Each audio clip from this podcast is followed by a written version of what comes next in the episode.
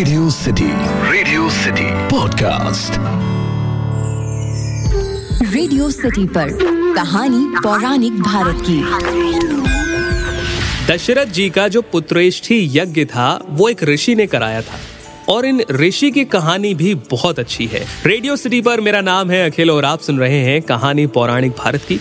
मुझे ऐसी कहानियाँ सुनाना बहुत पसंद है जो रामायण, महाभारत, वेद, पुराण इन सभी जगहों पर हों। आज हम लोग ऋषि श्रृंगी की कहानी सुनने वाले हैं, जिन्हें कुछ लोग ऋषि श्रृंग के नाम से भी जानते हैं। इनकी कहानी बहुत दिलचस्प है। इन्होंने जन्म होने के बाद तक कभी किसी स्त्री को नहीं देखा। और क्यों नहीं देखा? ये मैं अब आपको बताता हूँ। दरअसल महर्षि कश्यप के एक पुत्र थे विभांडक के नाम से। विभांडक के पुत्र हुए ऋषि श्रृंग। अब ऋषि श्रृंग का जन्म कुछ इस प्रकार से हुआ। विभांडक एक बार कठोर तपस्या कर रहे थे, जिससे देवता लोग डर गए। उन्होंने उनकी तपस्या को भंग करने के लिए उर्वशी को धरती पर भेजा। उर्वशी ने ऋषि को मोहित किया और इन दोनों के मिलन से एक बच्चे का जन्म हुआ, जिसके माथे पर एक सींग थी। और यहीं से इस बच्चे का नाम हुआ ऋषि श्रृंग या ऋषि श्रृंगा। काम पूरा हो जाने के बाद देवताओं ने उर्वशी को वापस बुला लिया। इस धोखे से विभंडक को इतना आहत हुआ कि उन्होंने निश्चय किया कि उनके पुत्र पर किसी भी स्त्री का कोई साया नहीं पड़ेगा।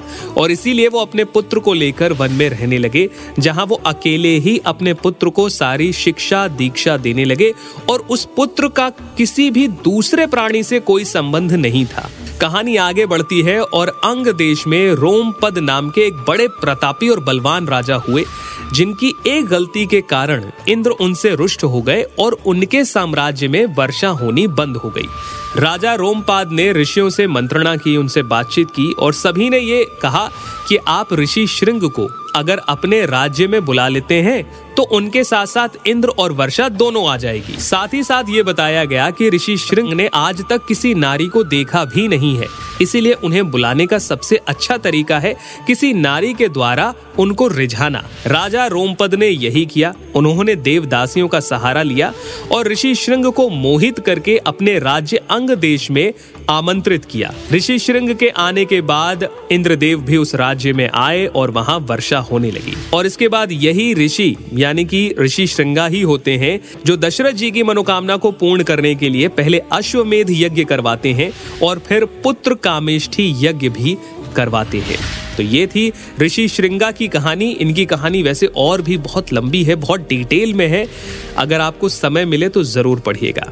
फ़िलहाल के लिए इतना ही। आपको आज का पॉडकास्ट कैसा लगा मुझे इंस्टाग्राम पर बताइए।